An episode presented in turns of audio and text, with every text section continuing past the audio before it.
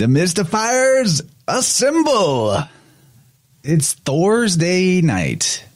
We're not even on our normal release schedule. This is piping hot gravy. So excited. We got people in the chat already getting stoked. Probably half of them never even watched Loki.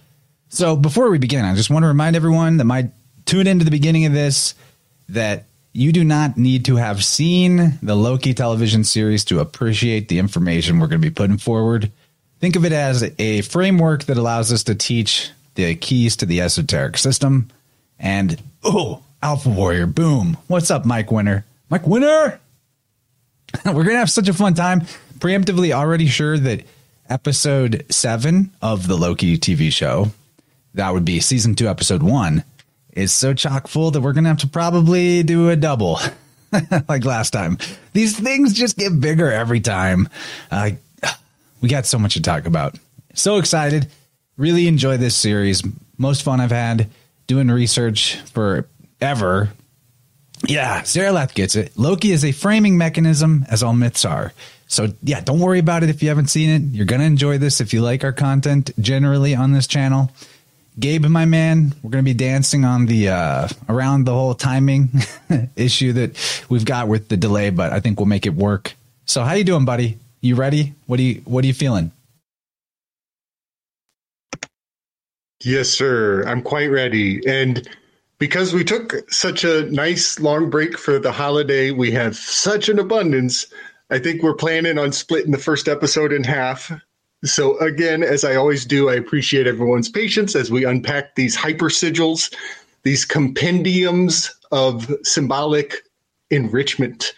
Uh, so, yeah, we do. We have quite a bit to share. Like, uh, I'm sitting on a bunch of I can't wait to share with Chance, and he's got a bunch, and we're just going to be wowing it up all night long. Wow. Wow.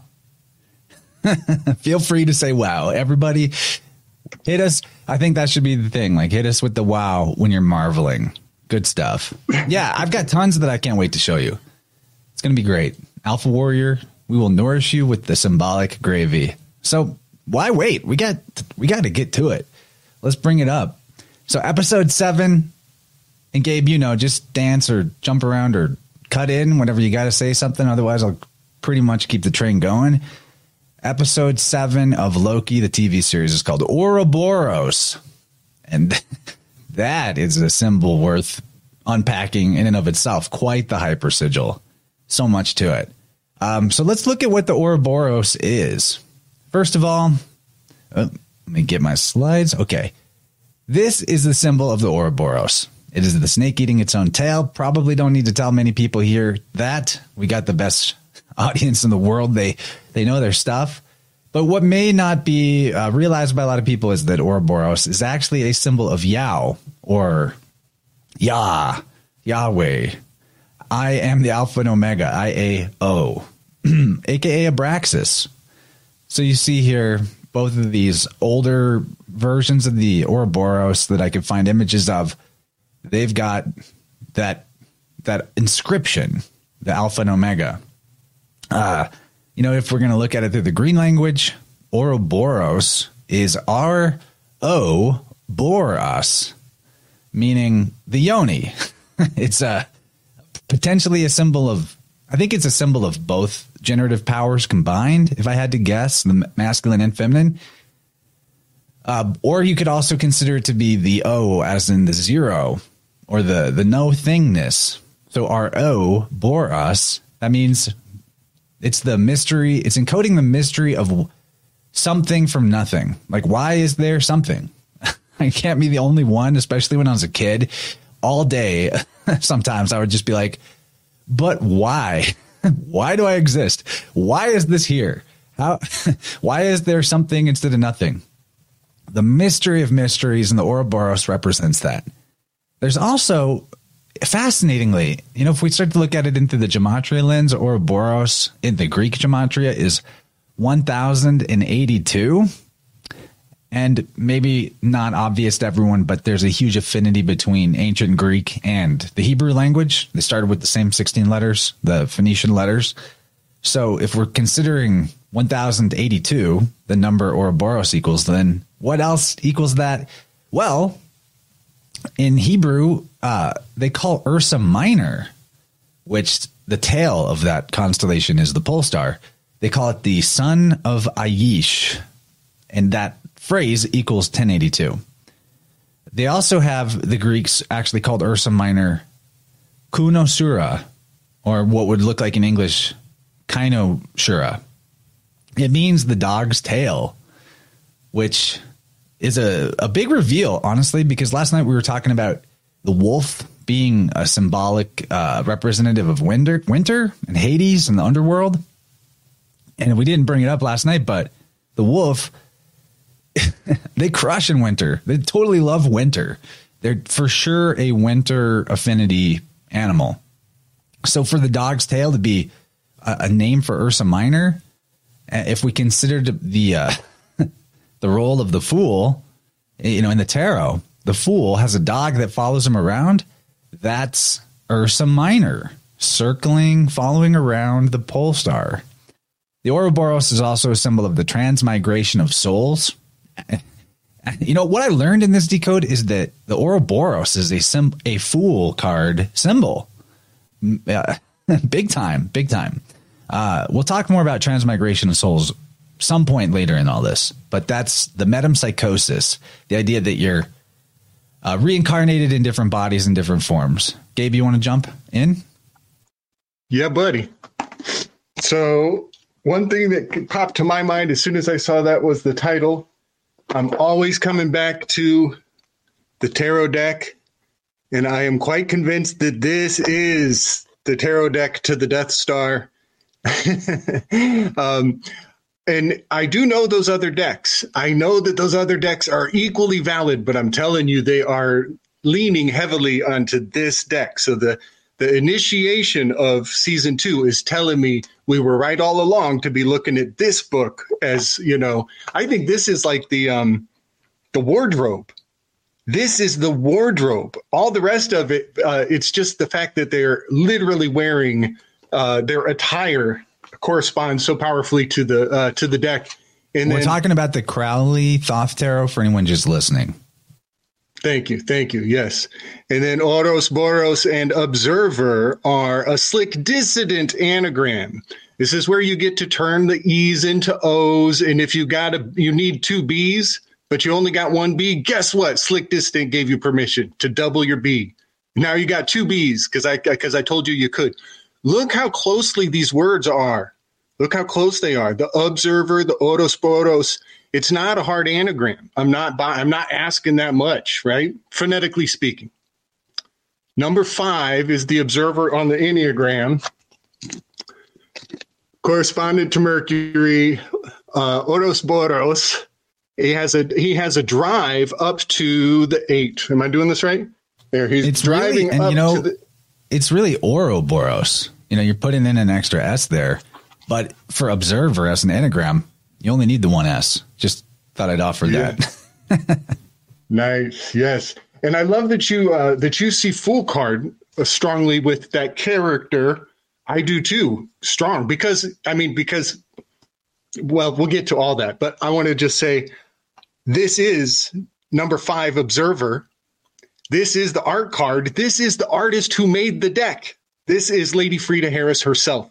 So for Ouroboros to be the one who made the, t- the TVA and to be correspondent with the woman who made the deck in her own deck, we're going meta, y'all. We're going levels inside of levels. This is Lady Frida Harris, and she is now correspondent with the character Oros Boros. We're taking this to next levels. The inception is awesome.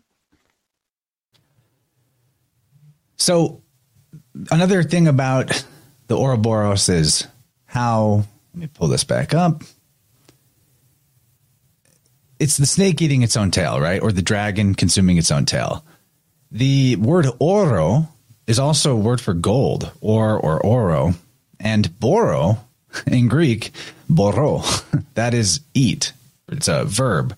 So you there's so many ways you could decode this. Uh, first of all, Bor, the word bore is in it. And if we're going back to the Ursa Minor, Ursa Major, Mario was just telling us about how Ursa Major is actually originally a boar, um, but Oro being gold and Boro being eat, gold, eating gold, consuming gold. This is also an alchemical encoding, referring to eternal life or the never-ending cycle that is evident with this snake in a circle being somehow correspondent to the philosophical goal of alchemy, the goal of alchemy, which is the immortality. Um, I think a secret of alchemy and immortality is that you already have it. and the real mystery is how to keep your memory rather than how to continue existing. Existence is a given, in my opinion. But back to the correspondence of the fool with uh, Ouroboros. it's interesting how the number one actually is spelled with the, an O at the beginning, but the glyph is drawn like a line. So you have like the one and the zero, the yo or yao, right there encoded in the idea of one. One is the first integer. So, but the full card is actually card zero. Um, my opinion of the full card is that it's the beginning and the end. But uh, essentially, where we're at in the show to catch everybody up or refresh. So, astrologically, we've completed the cycle of the year in season one. So, you get past the devil or get past Capricorn. And in this episode, we've jumped ahead to uh, the new year, the new cycle. Uh, so going through the tail to the head or the feet to the head type of point in the zodiacal man. Um, now, we also should talk about how the Mobius, which is the other main character of this show, is a similar concept to the Ouroboros. I found this old alchemical art right here that's got the dove, the cross, uh, all with an Ouroboros around it. Uh, you know, hold that thought. We, we will be talking about the dove and the cross pretty extensively in this episode or or the part two. Not sure where it fits in. Mario just popped in. He says, I heard some Ursa Minor gravy. Got to catch up with this when you can.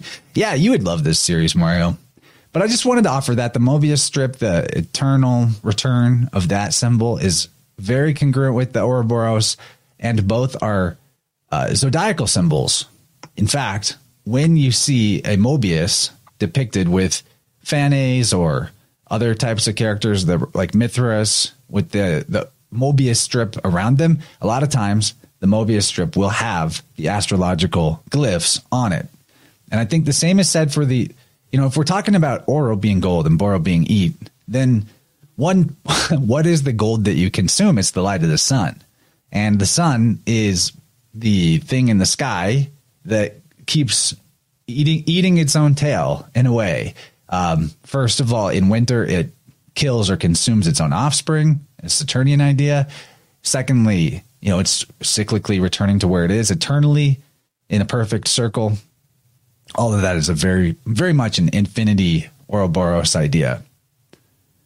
Now let's break into the. You got. You want to jump in, Gabe? You should just wave when you want to. Then I'll know. Yes. So sometimes my screen gets a little jumpy, so that's why I look angry. so uh, I just had an epiphany as you were, uh, and I'm so I'm so glad we have this process. Like we we leave very few stones unturned here on the demystifiers, buddy. I think this is a perfect time uh, to correspond. Now, of course, Ouroboros is that character who this is introducing into the team for the first time, but I'm having a great epiphany around it because between season one and season two, the main characters, Sylvie and Loki, they go through a transformation from their old tarot cards into a season two motif. There's a there's a costume change that's happened between the seasons. And guess what?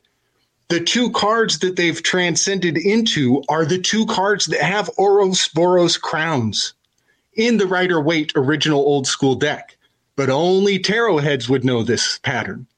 So while the title of this episode is about Ouroboros the character, uh, Sylvie and um, Loki have both uh, apotheosized or whatever, gone through a transformation of character And now, where Loki was the, uh, can you bring up the most recent image because it has a, it'll explain my words very well visually.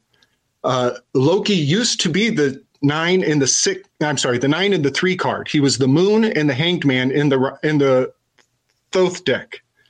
That was his season one motif. In season two, he's he's actually going uh, in a very symmetrical pattern. Let's see. this is fun. There's so much going on in this image. I can only imagine what it took to put this to make this collage. But buddy, we got to present the unified so front. You, you, you got to stop saying the extra S on Ouroboros. Otherwise, oh, we, all right, we, all right. We'll seem like we're divided. You know, we got to have a unified front. well, maybe, maybe that, maybe that's uh, that was leading me to think there's more than the one character we're thinking because it turns out there's actually going to be three Ouroborosai. Ouroborosai. Ouroboros. uh, can you? There it is. There we go. Could you go to the bottom? There. Uh, yeah, this bottom part. This is helpful. This is very helpful. So uh, you can see the style and the motif where he was the hangman card before. In season two, he's now rocking a collar. He's like he's gotten a promotion, uh, and he's go and so he goes from the nine card and the 12 that reduces to a three, 18 that reduces to a nine. So he's the 93. He's the Thelemic 93 in season one. He apotheosizes or whatever. He goes through a transformation. I keep saying that. Zaralath has got me uh, in check on that word. He goes through a change. He's now uh, this Magi card that in the old tarot decks has an Ouroboros crown. And also, uh, you mean the lemniscate, the infinity symbol? There we go. There we go. Yep, yep, yep. And so Sylvie does the same thing symmetrically on the Enneagram. It's a beautiful dance they've done. She was a nine hermit card and a six lovers card uh, because of the hood in her introduction. Uh, we went through this in the last season. That was her motif and now she's gone through a change, and now she's going becoming the uh, the lust card that in the old Rider Waite deck has a lemniscate above her head crown, just like uh, Loki now has uh, in season two. So they both got crowned with this jump into the new season with lemniscates or figure eights above their heads. And so, and my take on that transformation is that they in the culmination of season one, they attained Keter or the crown on the tree of life. They ascended, they reached the end of time, they found the man behind the curtain, they got to the top. And that from that point the only the only movement that they can make is back down. So this episode with Loki representing the fool card most powerfully. We don't see Sylvie in this episode. But Loki being the fool card in this episode, he uh he's descending back down. But then you brought up the hanged man. I actually see the hanged man as the uh a part of this episode really powerfully too. The reason being like if you look if you divide the major arcana, the 22 or yeah, what 22 cards of the major arcana, you divide that in to two sets of 12 uh basically my way of what I'm trying to say here is you have a macro and a micro. You have the uh, the inner journey that is the first half of the major arcana, and then you have the world. So like the inner world and the outer world. So basically, the hanged man is like the fool of the uh, external aspect, and I think with the time jumping that goes on in this episode, you have the past Loki and you have the future Loki or present. Or really, it's the same Loki, but you have the the TVA of the past and then the TVA of the present. I think the past is the fool, uh, the fool, and I think the present is more the hanged man. But I'm looking for signatures of both of those throughout this episode, and you'll see, yeah, that that they're for sure there. You know, uh, I'm I'm so rewarded by this work. Uh, in this on the Slick Dissident channel, I've been uh, processing Achilles and his moment of uh, of reticence, where he is pulled by the hair by Athena, it's a personal spiritual thing for me. uh, but I happen to know that that moment of the of the Sagittarian station of the sky is the mania moment where you're like about to go nuts, and we, uh, and we've done a lot of work on the on the position of that Sagittarius. Yeah, looking a lot like that right there. yes. Uh, so I think of that very much where uh, where he goes crazy, where he's skitzing out. It is totally hitting uh, my research on Achilles and the, uh, the epics, all of the epics. So let's just look. I have the Rider Waite Fool pulled up here. Just want to zoom in on a couple of the elements that are important here for the weave. So first is, of course, the O and the sun. You know, I kind of consider those to be correspondent here.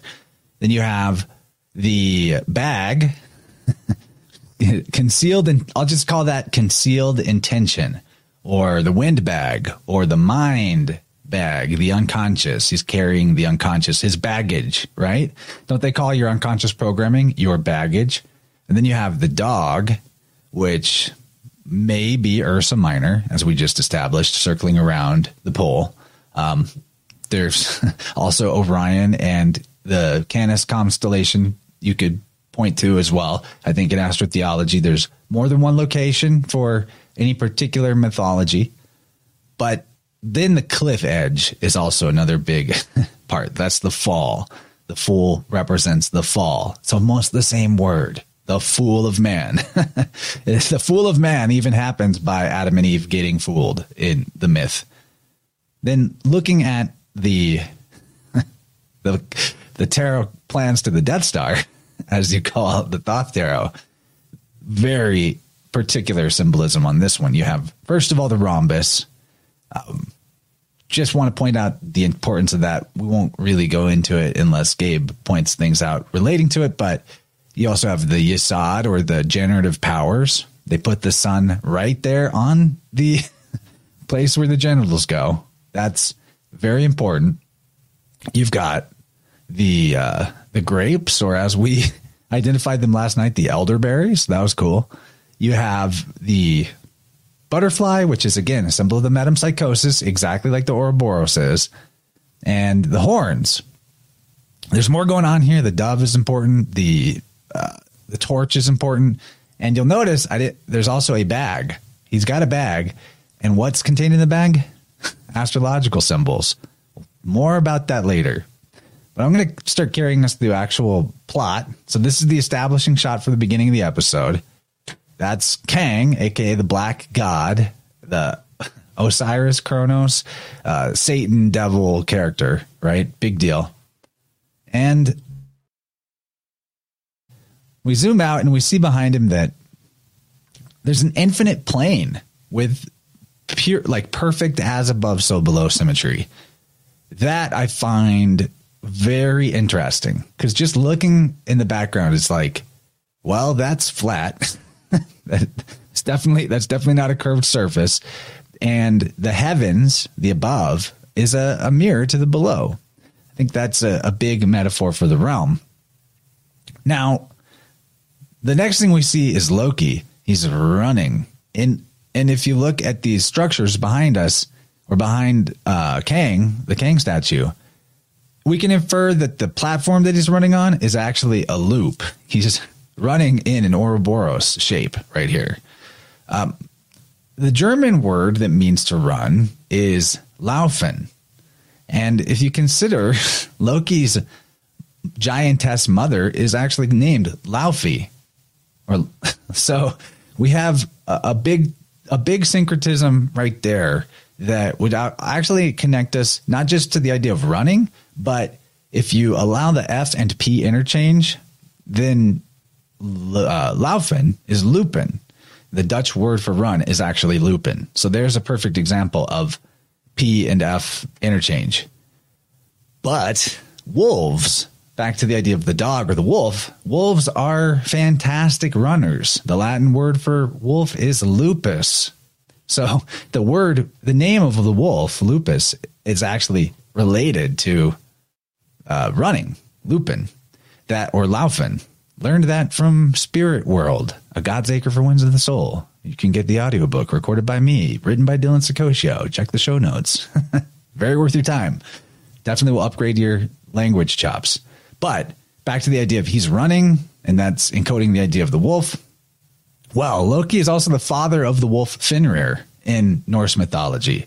There's a big correspondence with wolves and Loki, believe it or not. Not to mention, I mean, in mythology, Loki is the epitome of the fool. Uh, in this episode, it's maybe a little more uh, uh symbolic that he's the fool, but there's a, a, shot in a few moments here that just absolutely proves that we're on the money with this analysis tonight.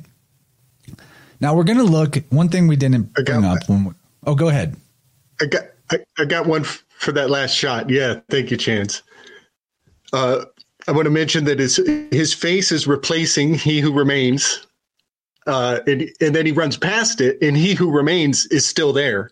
So there is a "He Who Remains" uh, replacement attempt, uh, and that is kind of foreshadowed. That does play out uh, true to the plot.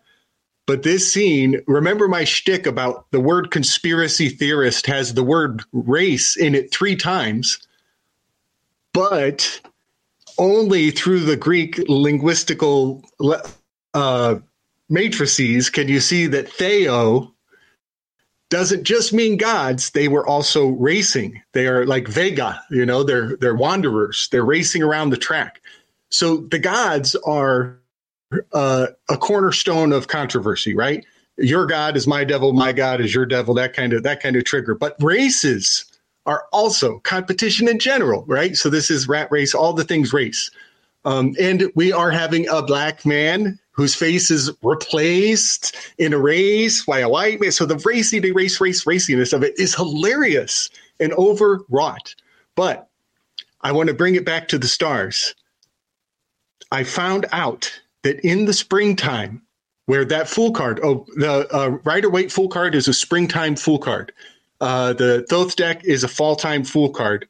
Uh, I think I think there's a difference between them. I'm kind of uh, i am convincing myself of gray space, but I want to say I want to tell you about this chance. This is one of my big explosions for this scene.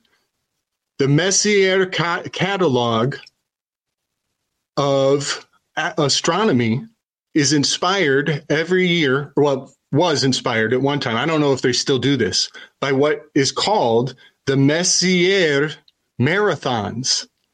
And so the, uh, it's a particular night in the spring that is the only night that you can see uh, this uh, a council of these particular very important springtime constellations. And so, if anybody wants to look up uh, the MESS, M-E-S-S-I-E-R marathons, when all of the objects can be viewed over a single night, um, and they're and it's also by a low you don't have to have a fancy telescope. So it's like it's accessible to amateurs is what the Messier Marathon is about. And so that event means that that real estate in the sky is very important. It's a it's a, a priority real estate. That stage for that exact night of the Messier marathons. So it's like all the star nerds, including Star Trek, are probably getting a big whatever, and have been for many years. So it's like an astronomer's holiday. And then I want to read this really quickly. Let's see. Okay. Oh, the Crab Nebula. Okay. Chance. This is wild. That event is where they discovered the Crab Nebula had gone off and they were able because of the because of this marathon because of putting race aside they had a marathon and they had Chinese astronomers came to the event finally, and they had translators. Everybody's getting along, and they were able to discover that the Crab Nebula was going off in the heavens over all the way in the Far East in China in 1054, which is the exact year of the split of the Catholic and the Orthodox Church. So this stellar event that was confirmed by astronomers in the uh, in this Messier marathon was their ability to get over their race differences and compare notes finally. And what the astronomers were able to do is say, look at these priests. in the Catholic and the Orthodox, they excommunicated each other in the exact same fa- fashion, in the exact same day, at the exact same time. Why would they excommunicate on the same day and the same time? Why would they go to all? Because they were paying attention to the stars. They did it because of the stars. And it was at this Messier marathon that they were able to actually realize, like, whoa, this west and east and left and right paradigm, it's just because there was something in the heavens and everybody had to blame somebody. So for that to be commemorated by the opening scene of them running around and triggering race issues, and it leads back to the fact that the Crab Nebula is the reason for the split from the east to the west from 1042.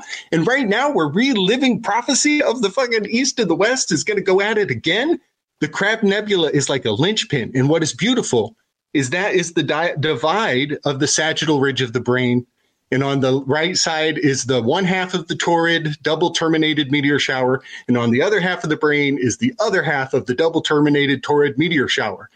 All in this part of the sky that the marathon is there to observe and get the best night of the year to observe it. And they're commemorating it by the opening scene here.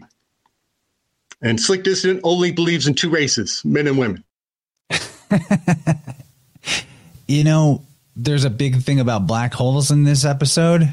And if you recall, like, I don't know, 2016 or something, they gave us a quote photograph from a radio, te- from a radio telescope of a black hole.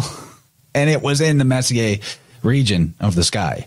So that's actually all, you know, multiple ways that it, part of the heavens is showing up below the surface in the subtext of this episode really great weave about race issues. I mean, the fact too that this is the black god and then the white god. Uh, I'll also add that Jonathan Majors, the guy that played Kang, he received a guilty verdict since we last did a Marvel show, and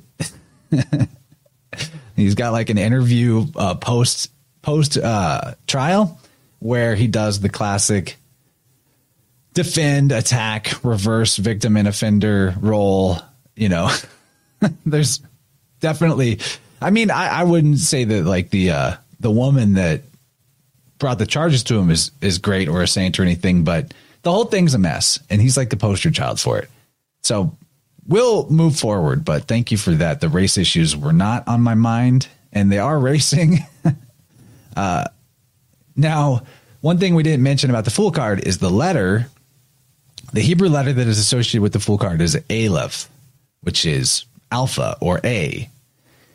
The as you can see in the top right here, the claim is that the claim from the mainstream is that the A or the Aleph comes from the shape of a bull's head in Egyptian hieroglyphics, but that's essentially, you know, or an assumption that hieroglyphics predate letters. And I have a million reasons to dispute that. I think the hieroglyphics came after letters. They came after letters because the secret of letters got away from the priesthood and they needed a new way to keep their secrets. And I think that's what hieroglyphics are. That aside, you know, that's a conversation for another day. This letter Aleph, um, you know, an alternate My personal opinion on the shape of the letter is that it's a bellows, not a bull head. Although bellows and know, so close, very close. Interestingly enough, uh, you see the wind blowing in Loki's hair right here. the The wind is a huge symbol in this episode and a huge secret symbol of the fool or the soul. Um, particularly consider that in Latin, the word phallus, where we get the idea of folly, which is what a fool does, folly, is it means windbag. and if you look at this windbag, aka a bellows, it is the pretty much exact shape of the Phoenician aleph, right? Which is like our A turned on the side. Uh Loki is obviously a windbag. You know, they make jokes about his he likes to uh, monologue, right, and talk. Classic villain thing. Now, all, I want to point out that between Latin and Sanskrit, the letters W and M verifiably do switch and interchange. So there's a strong connection between wind and mind. And obvious that's I'm not telling you anything you haven't heard before. That's the air element, which is the mind, the sword, etc. Uh, yeah, I just don't buy the whole bull's head. I think it's bullshit. but we won't talk about the problems with the Rosetta Stones. Ask ask Dylan about it. He he'll tell you all the problems with the Rosetta Stone. There are many. Um, so I think the windbag is the origin of the Aleph. A, also, a phallus is a, a, word for a coin. And if you see in the Thoth tarot fool, you have a bag of coins with the astrological symbols. Astrological symbols are psychological components, right? They're the they're what make up your psyche. So the bag and the fool card is a not just a wind bag, Aleph, but it's a mind bag. Another way of corresponding wind and mind right there showing up on the card. Yeah, buddy. You know that uh, my family has a, a, pet name for me that I absolutely can't stand. They call me E-Bag. It's Gabe in reverse. Now you guys know where I get it from. Great catch, man. Great catch with the hair, uh, with the wind in the hair. Again, uh, this is also going to kind of foreshadow that when he starts to skits out.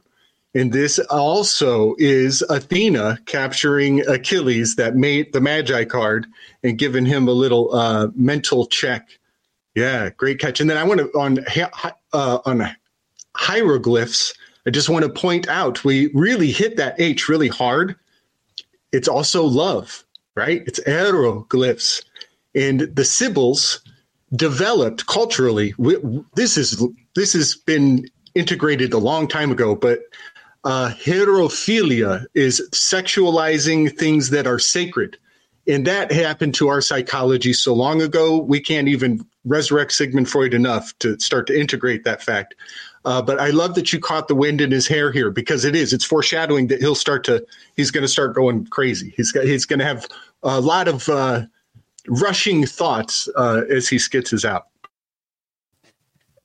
Yeah, that's a good point. He has like he can't get his words out fast enough. He's practically in this episode. He's like, yeah, he's skitzing out. that's so true.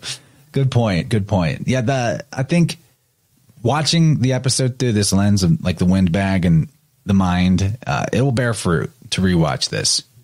Now, you know, I would. Oh, go ahead. I, I want to make a. I want to make a pun. I'm just going to project a pun into here. Is is this a, a long run on the breach?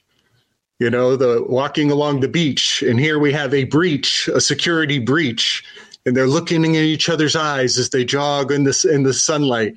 Just a just a just a thought because because the Ma- Carrie Magus card has a lot of beach implication. Uh, so that's what's on my mind. I'm seeing Kary Mullisk uh, overlapping with Loki in most fascinating ways psychologically. That thread, I think, is going to get stronger and stronger as we go through season two. Kary Mullisk and Loki correspondences. Cool. Well, I'm here for it. Definitely here for it. So yeah, we, there. Loki's looking back. Mobius is the past, far distant, infinitely long ago past version of Mobius is glaring and staring into his eyes. This is Mobius as a seven on the Enneagram expressing the one, the wing to one, which is the stress expression for the seven. Um, his future version, his future development will be his seven with the five wing. He'll be in his growth model. But looking through the lens of the Enneagram always is good. Uh, Gabe, do you see anything about the the one wing here that Mobius, oh, yeah, this version of Mobius, is expressing? Man, you're giving me an alley oop for a 360 slam dunk, my friend. this is glorious. So, uh, about integration and disintegration, it is important to get this out in the front. Uh, almost with all schools of thought, you're going to find within that school arguing camps. Uh, uh, recently, the Enneagram community is very much uh, trying to renovate the idea that disintegration is bad and integration is good. and they see that as like a cultural bias or something. And I'm kind of with that idea. I like that for the Enneagram community at large as it stands outside of Hollywood. I'm here to tell you that Hollywood doesn't care what the real community has to say.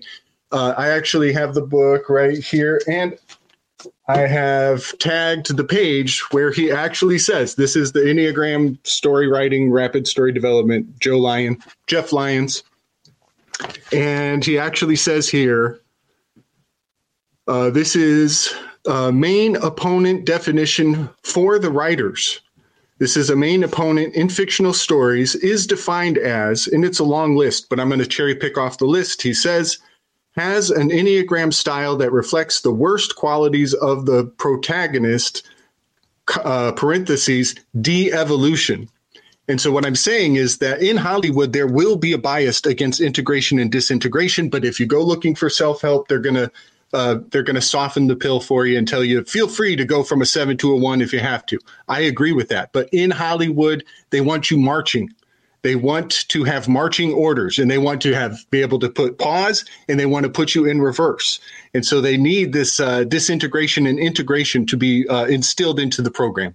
So thank you for setting this up, Chance. And yeah, we established already he's a strong seven. He's going to be in denial of his one, his past self, because he got zapped. He doesn't know about his past self. And Loki's trying to tell him, you used to be this guy over here number one. And this has that strong relationship to the um, Zen and the Art of Motorcycle Maintenance Repair, the author of which was zapped and lost his memory, and his previous identity was Pausanias, who was the number one speaker in the symposium, which freaks me out because it's almost like they're watching the Slick Dissident channel and triggering little things that I've discovered along the way. This is a seashell on my seashore for sure. very, yeah, very important what you just said. We will return to that.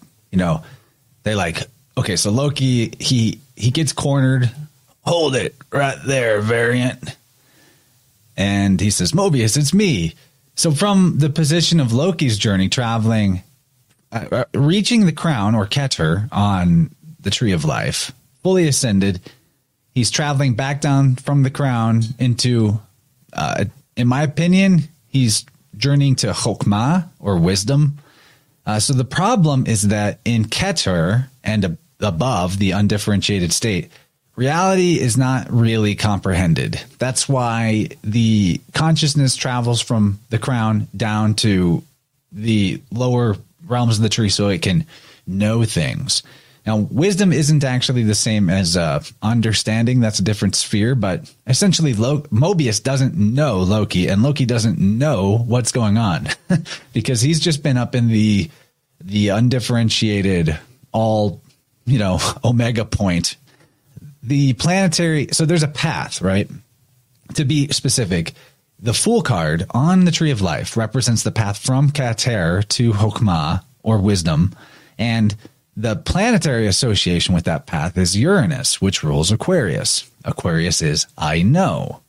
so this episode is about Loki on a journey to gain wisdom or Chokmah by viewing the larger cycle or circuit of existence and its interconnections. And that larger cycle or circuit is a Uranus concept because he's going to be jumping from the far past back to the present. He's going to be putting the picture together of the whole cycle that nobody else will have that wisdom. That's what, that's what makes it wisdom. you know, he's going to see how it all fits together.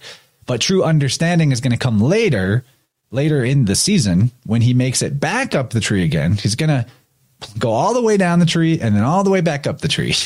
but on the way back up, he's going to pass through the magician path. And I think that's where the season arc will end. Um, you know, he's descending the right side of the tree and ascend and ascending the left side of the tree by the end. Now, here's the most self-explanatory moment that supports the clear correspondence with the Fool card and Loki uh, in this episode, right? Or yeah, I, I should have. Okay, this isn't the right slide, but here's a picture of the Fool path. It's Aleph the ox. It's path number eleven. It's from the crown to Chokmah. Mobius is saying, "I don't know you." This is the you know what I just said about knowing and the Uranus Uranus aspect or Aquarius aspect of this this path. Now, Here's what I mean. This is the most self-explanatory moment that supports the correspondence to the Fool card with Loki in this episode. After he's cornered, he jumps off a cliff. I mean, does it get more overt? I, that's like as overt as it gets. He jumps off the cliff. Um, so this is the point where we're going to start occasionally bringing in gematria to this weave. The letter Aleph equals one. That really limits the amount of gematria that you can do. it's anything that is spelled with just the letter A is one. So that's we're not going to go with that. We're going to actually spell out Aleph, which is Aleph Lamed Pay, and that gives us a one one one.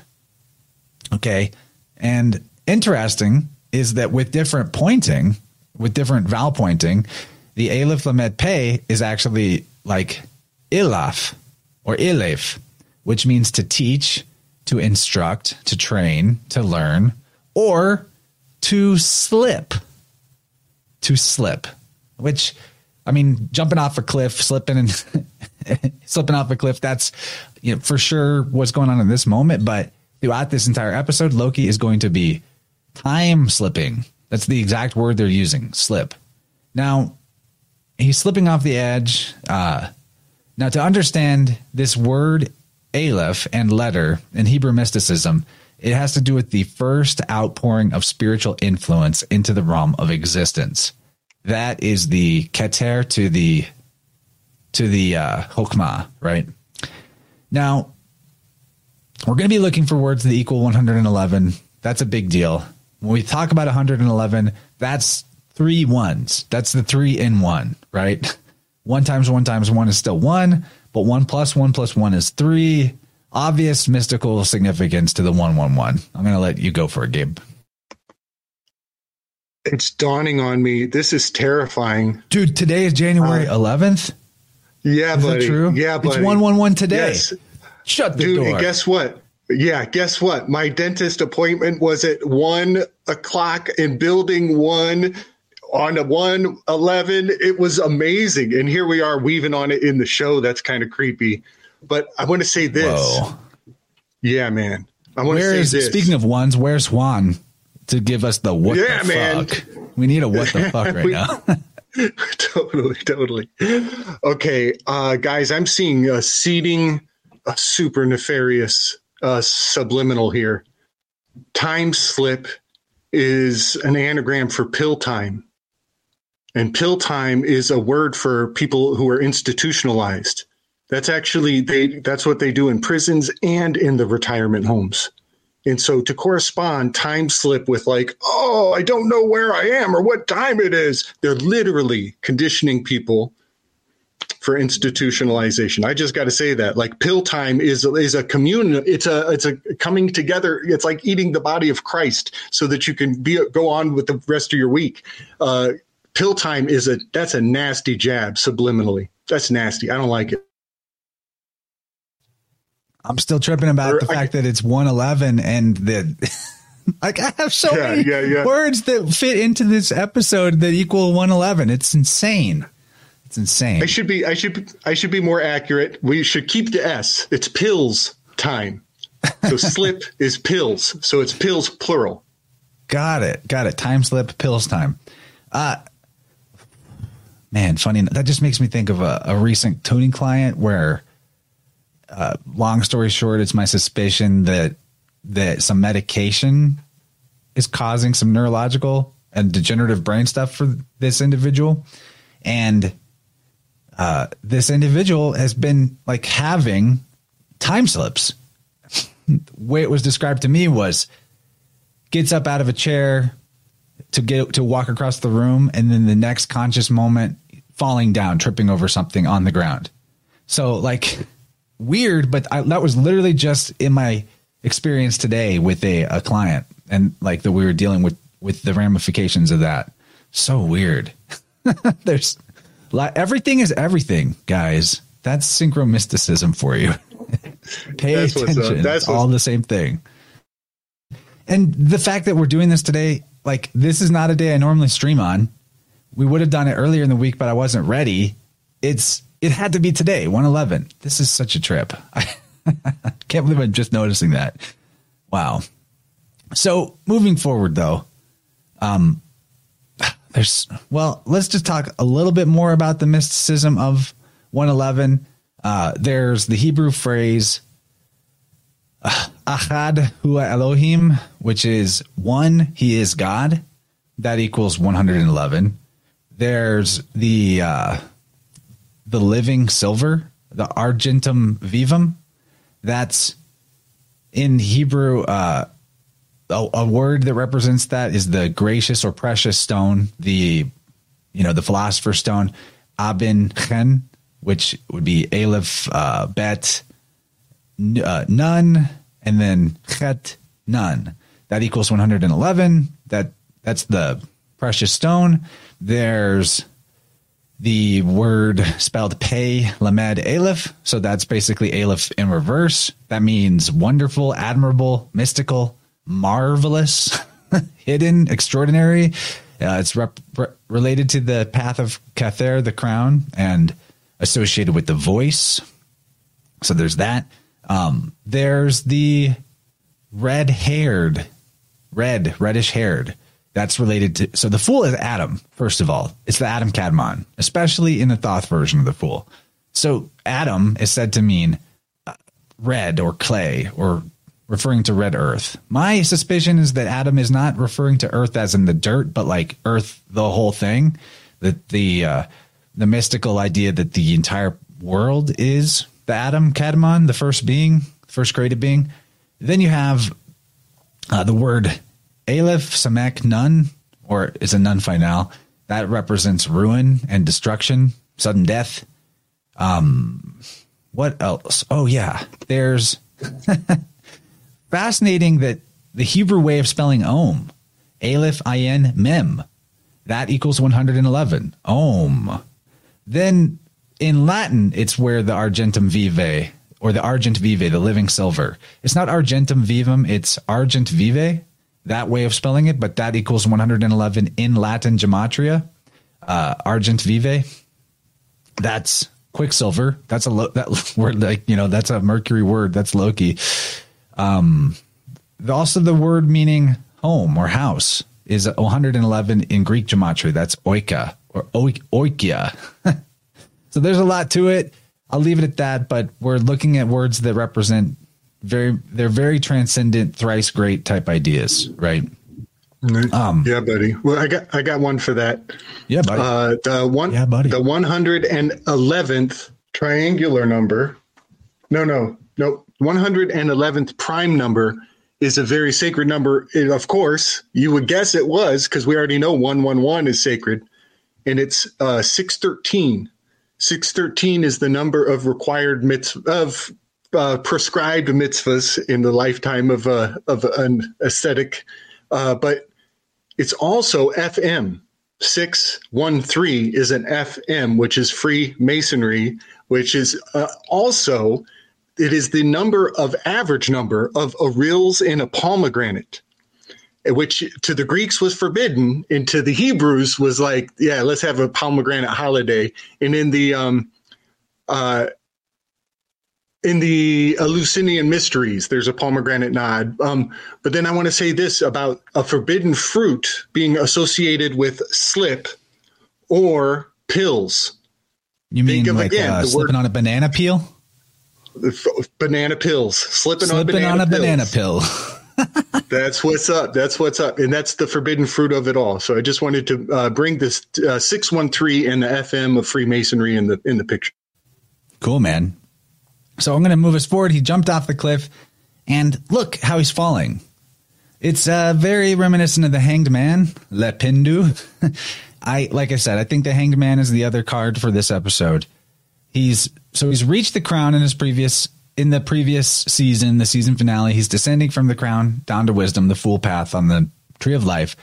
His fall here, the fall, the fall of man, the fall of Adam. That's the hanged man position on the tarot as well, because the major arcana divided is divided into two expressions of the same cycle. The microcosm, beginning with the fool and completing it justice, and the macrocosm, beginning with the hanged man and ending with the fool. So the fool is the beginning and the end, the alpha and omega. This is my opinion. I don't know if you'll read that anywhere.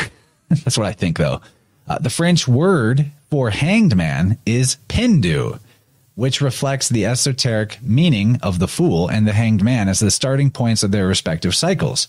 Pendu is whence comes the idea of a pendulum, the hanging, oscillating part of a clock.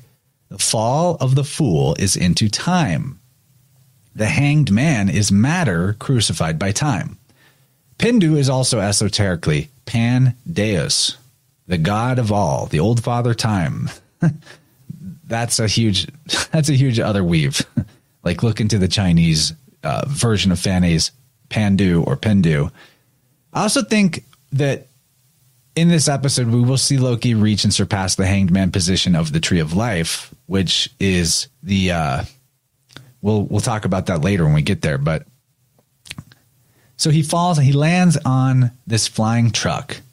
The first thing you'll notice on the on the flying truck that he lands in the bed of is a big 4, which makes sense because we've already asserted that as far as an Enneagram personality type, Loki is a 4, which is a fit for Hermes and also for crucified saviors. Here you have St. Andrew crucified.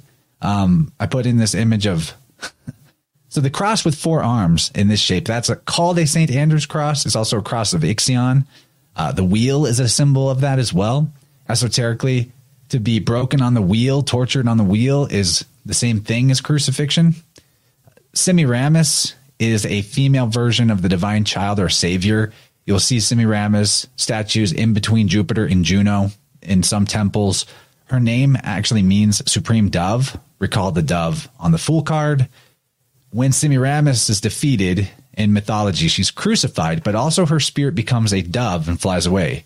This is Loki flying away when cornered or defeated. Uh, why this is relevant is because, in my opinion, it's relevant. Helen, like Helen of Troy, and Io are both versions of Semiramis. They come from the age of Taurus, the bull, which is Aleph. Literally, Aleph means ox or bull. Helen was born, and Helen was born out of a waterfowl's egg. I just find that fascinating. We should keep that in mind. Uh, but the full number shown here is 435.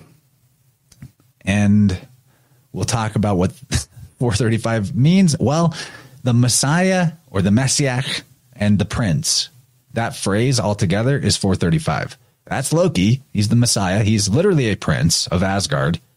Now, in a different way of doing gematria, uh, sometimes I I don't know. I don't speak Hebrew, but I think that sometimes when you see a hey before a word with a dash, it means if you were to read it, it's like the the article the, right? But I think mathematically when you see that, it's actually a minus. Like so it's uh, the first word minus hey, basically. So you're saying with with this particular word, it's uh what is that? what are those letters? That's like a um some Samek Pei Shin. Somebody help me out. I'm not, it's the first one. I'm not sure about. I think it's Samek. But essentially, if I had if I had my uh, numbers in front of me, I could tell you. But I know that those three those three letters or those four letters equal 440. But if you subtract the three letters equal 440, and if you subtract the five of the hay, it's 435. So it's the animal soul. Why that matters is Loki is in his fall, fall the fall of man, the fall into matter. He's falling down into an animal body. That's like symbolic of this action here. So the animal soul, 435. It's on the truck. the prince falling down into the animal body. I I think it's there. I don't know why else they put a 435 on here or whatever. Good times though. Good times. You want you, want know, to uh, on that, bud? Yeah, yeah, man, I can. I'm kind of uh, I'm kind of alarmed by finding Messiah and Prince in this particular. Yeah, I, this is pinging hard for me. I'll just say that um, the four three five in my Enneagram work back on the symposium does have a hail uh, to a dynamic switch in the seating order, in which uh, uh basically the character who I've associated with uh, Machiavelli is changing seats. And so for you to tell me that 435 has Prince involved, Prince was Machiavelli's uh, corpus, that's kind of just hitting a chord for me. And I happen to know that in the background of this scene, they're flashing other signs and symbols, one of which uh, almost says Trump administration. Uh, and it's so fast. There, it's like hyper subliminal because like it's even a blur, and you have to like manipulate the screen to catch it, even at the speed that it's going. Timeline Preservation Administration is one of the signs flashing in the background, which is basically T P R uh, ADM, which turns into like Trump almost. Uh, and it has the word administration. So it becomes like Trump administration, which is warp speeding in the background. So tr- TRP and warp speeding and administration in the background. It's like uh, very obvious to me uh, what they're getting at. Also, the colors are right for the golden child messiah chosen one. And you're telling me that the numbers are lining up to a prince messiah thing. So there's some heavy trump administration shit going on in the background. And very machiavellianly uh, administered to, unto our witness. Uh, and there's another uh, two signs that flash. One is the coercive conversation center, and the other one is uh, variant affairs. And so uh, those are like very heady. They probably are insinuating things uh, over my head.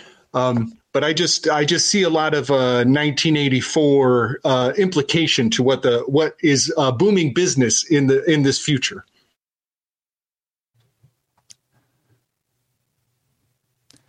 so the the truck he lands in is a mail delivery cart. What's a mail delivery cart? What's a mailman carry? A bag of letters? A bag of letters? I mean, that's the full card. It's a bag of letters. It's a bag of mind. In the truck, oh, it's flying on the wind.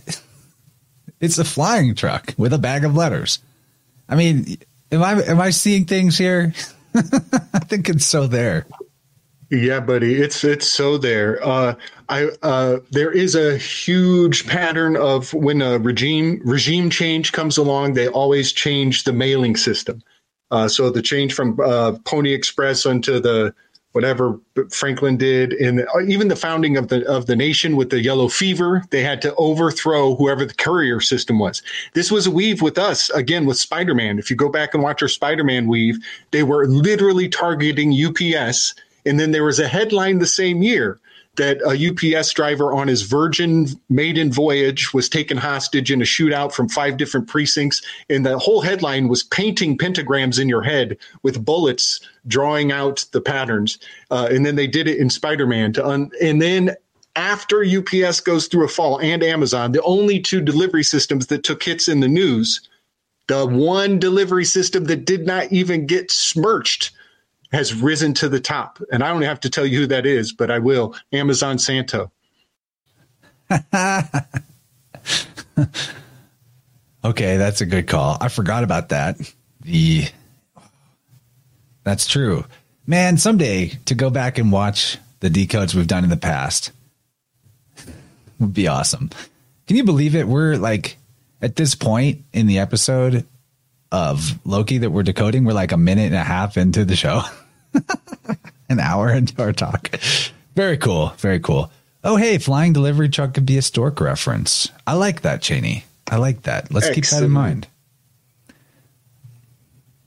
Uh, so, crane. It could be a. It could be a good crane. It could be a good crane. Oh yeah, crane. Uh, and stork. That's what the Greeks say the reason why their predecessors, the Phoenician sailors, the Pelasgi, were called that. Pelasgos, I believe, is the word for a stork. So, Pelasgi were the ones who carried letters to different parts or different cultures, or the Phoenicians carried letters, like the 16 letter system that the Irish have, the the Greeks, the Hebrew, the it goes on and on. Lots of cultures share that same 16 letter origin. So, and the stork, the Pelasgi, they were the letter carriers, not like mail, but like commerce and the system of written language itself. So there's there's something there. Man, I, am having a lot of thoughts all at once. Uh, I, I got to say, it was 16 letters and then they crash into a tower, right? Uh, uh, and also the Promethean knowledge. Prometheum is 61. Tower card is 16. Sulfur is number 16. They have very, very strong correspondences. And, you know, just in the light of like who's going to deliver messages, uh, when the yellow fever was kicking off, only Haitians were allowed out on the streets because we believed they were immune to this yellow fever. Hmm. Um, so they were able, uh, whoever had the most Haitians took over the delivery uh, industrial complex. But think of this black skinned people don't blush when they deliver a message. I wonder if there's uh, just through my research uh, with the epics, um, paying attention to people's tells, like a glimmer of tear in their eye or the blush to their cheek. It's actually uh, it's a it's a pattern. It's an important pattern uh, that they were teaching people to watch people's facial features as a tell for what's going on in their interior landscape. And I'm just thinking, in the context of what we're talking about, with the Haitians taking over the mail system, uh, and I'm not saying that accusatorially, I'm saying that historically, black folks don't blush and they don't reveal uh, on that level. And this guy, the hole goes right through his cheek, right? It's an embarrassment. He's losing face there's a loss of face here. It's kind of cool. And with all the uh, with all the hullabaloo, knocking over statues was a trigger. Let's not miss that. Well, not to mention that this is a big statue of the Lord, the Father of the TVA, and it's made of rock. It's a stone statue. And 111, Kephas, the Aramaic name for Peter, the rock, the Lord. It literally Kephas means rock in Aramaic. So there's Dude. another right there, a, a 111 yeah. showing up. Okay, this is a good one. I'm going to get a screenshot of this for my own stuff. Uh, ROC is 369. LOR is 369. You put the D on the end of LOR and it's just a big fat delta triangle. 369 plus a triangle, that's an Enneagram. The word Lord encodes the Enneagram. The word ROC encodes the Enneagram. Even a Council of Foreign Relations, Enneagram. Oh, Zerlath, that's a great point. He says, I think the statue is made of st- sandstone because the sands of time, because he's the god of time. That's a great one. Love that. Good call, dude. Thank you. Love you guys in the chat. So another 111 shows itself because after we see the crash into the statue, it cuts into the TVA mission control room where the ancient version of Casey is doing some janitorial work, listening to um, a meditative instruction on tape. So Aleph Lamed Pay, ALP. It means to train, to learn, to teach, instruct, or guide. And here he is, he's receiving teaching and guidance. Fascinating. the 111s just keep rolling. And then, boom, the truck falls into this room or crashes into this room, ass first, falling backwards. Major repeating symbolic act in this series. Uh, Gabe, I feel like you have a better grasp on the falling backwards, what it means. But what what do you what's your read on that? Uh, yes, it's uh, it's been charged uh, around the lockdowns. Um, it was strange. Uh, the very earliest films of the lockdowns was a face plant. I remember that guy was eating pavement uh, in the, er, from in the Chinese videos that they were circulating. But ever since, it seems to me that uh, uh, the the pattern is now a fall backwards, including uh, the Damar Hamlin ceremony, where that fellow did three days in the underworld uh, and then has had his resurrection. That uh, that took place on the 48th yard line. 48 is the the 48th triangular number is 223. Yard line is twilight speak for the year delineated. So when he fell on the 48 yard line, we're literally saying two, two, three year delineated. That ritual was so fascinating. Um, so yeah, the Damar Hamlin, he, uh, he's literally the fool card because it was a Bengal tiger that struck him. The fool card has the Bengal tiger on its thigh. The consistency boggles the mind. And um, I don't like to give our uh, manipulators too much credit. I just like to call them uh, as honestly as possible. And yeah, so the falling backwards also Thanos falls backwards all the time. It's part of his trigger. Uh, so the falling back on your ass, um, it is. It's it's a. I think it's a hail a thelemic hail sign. Um, and it is the difference between the Rider Waite fool going forward off a cliff or the Thoth uh, falling back on his ass, and he's showing his uh, his heel. He's showing his soul. He's bearing his soul with uh, uh with Sobek underneath, and so that's the Sobek Khonshu's uh, subconscious uh, signaling.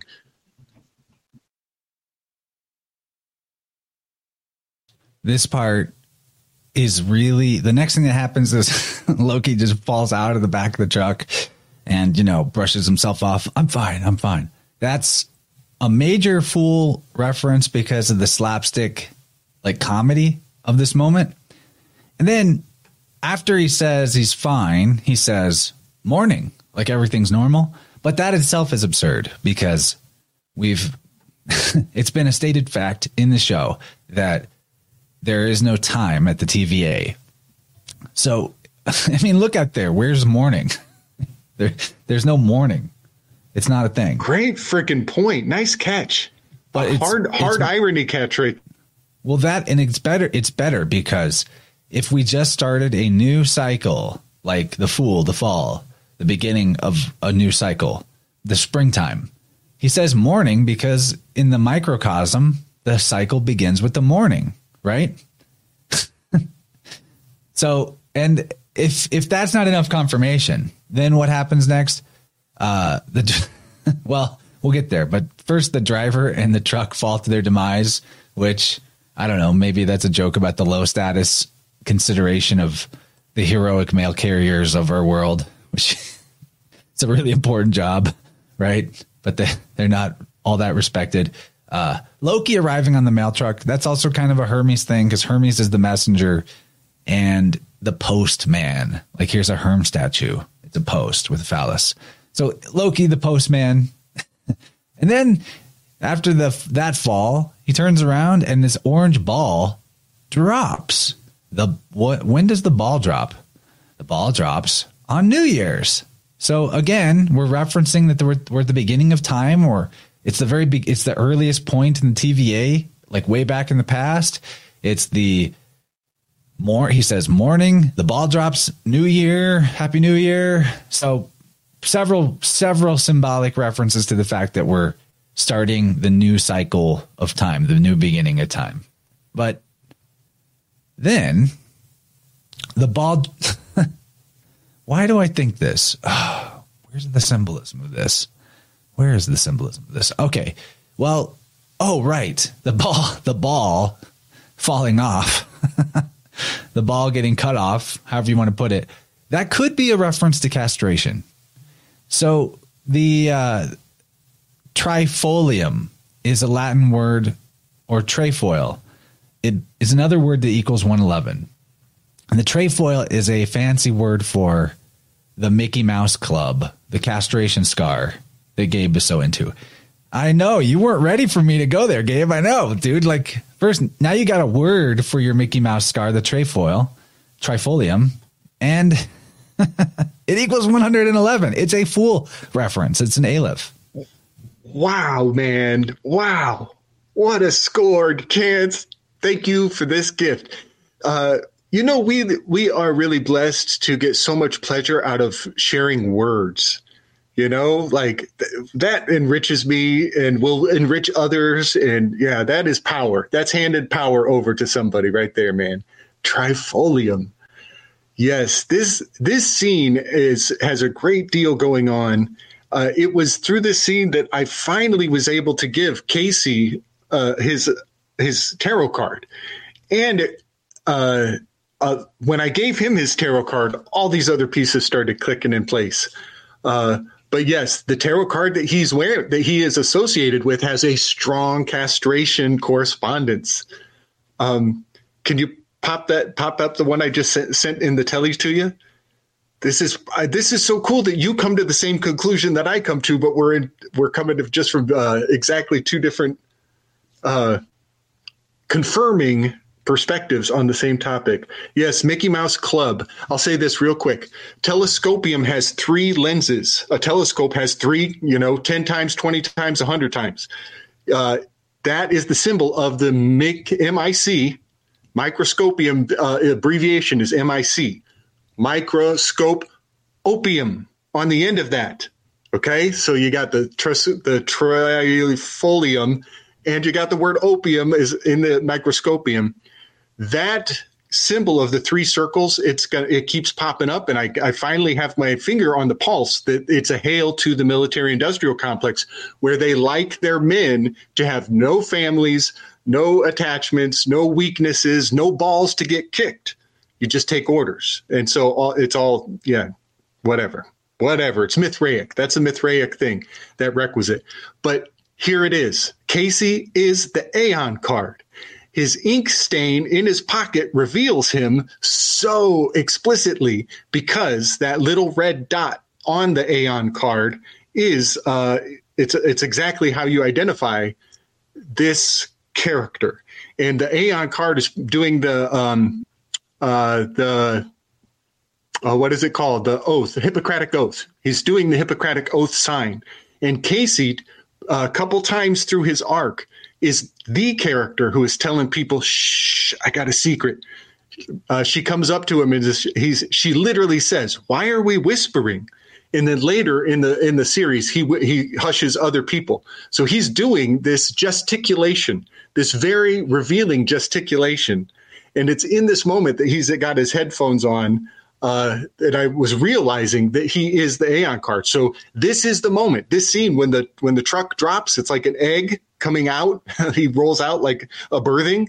Well, look close at the Aeon card. There's a hidden egg balancing on its nose right here, uh, and it's also the um, that's the alien gray that Crowley talked to, but it's also the Shrek, the scream from Edmund Munch that was uh, painted off the coast of where they do the Nobel Peace Prize, Oslo, Norway, where uh, the Maelstrom Nord Stream Maelstrom popped off uh, that crucial event. So I'll just kind of drop that. But this definitely identifies Casey as the Aeon card. And when I put him in place, a million other things came into into fit. But Shem, the Aeon card has a Shem underneath its feet. That's 300, 111, 300. I think there's a there there.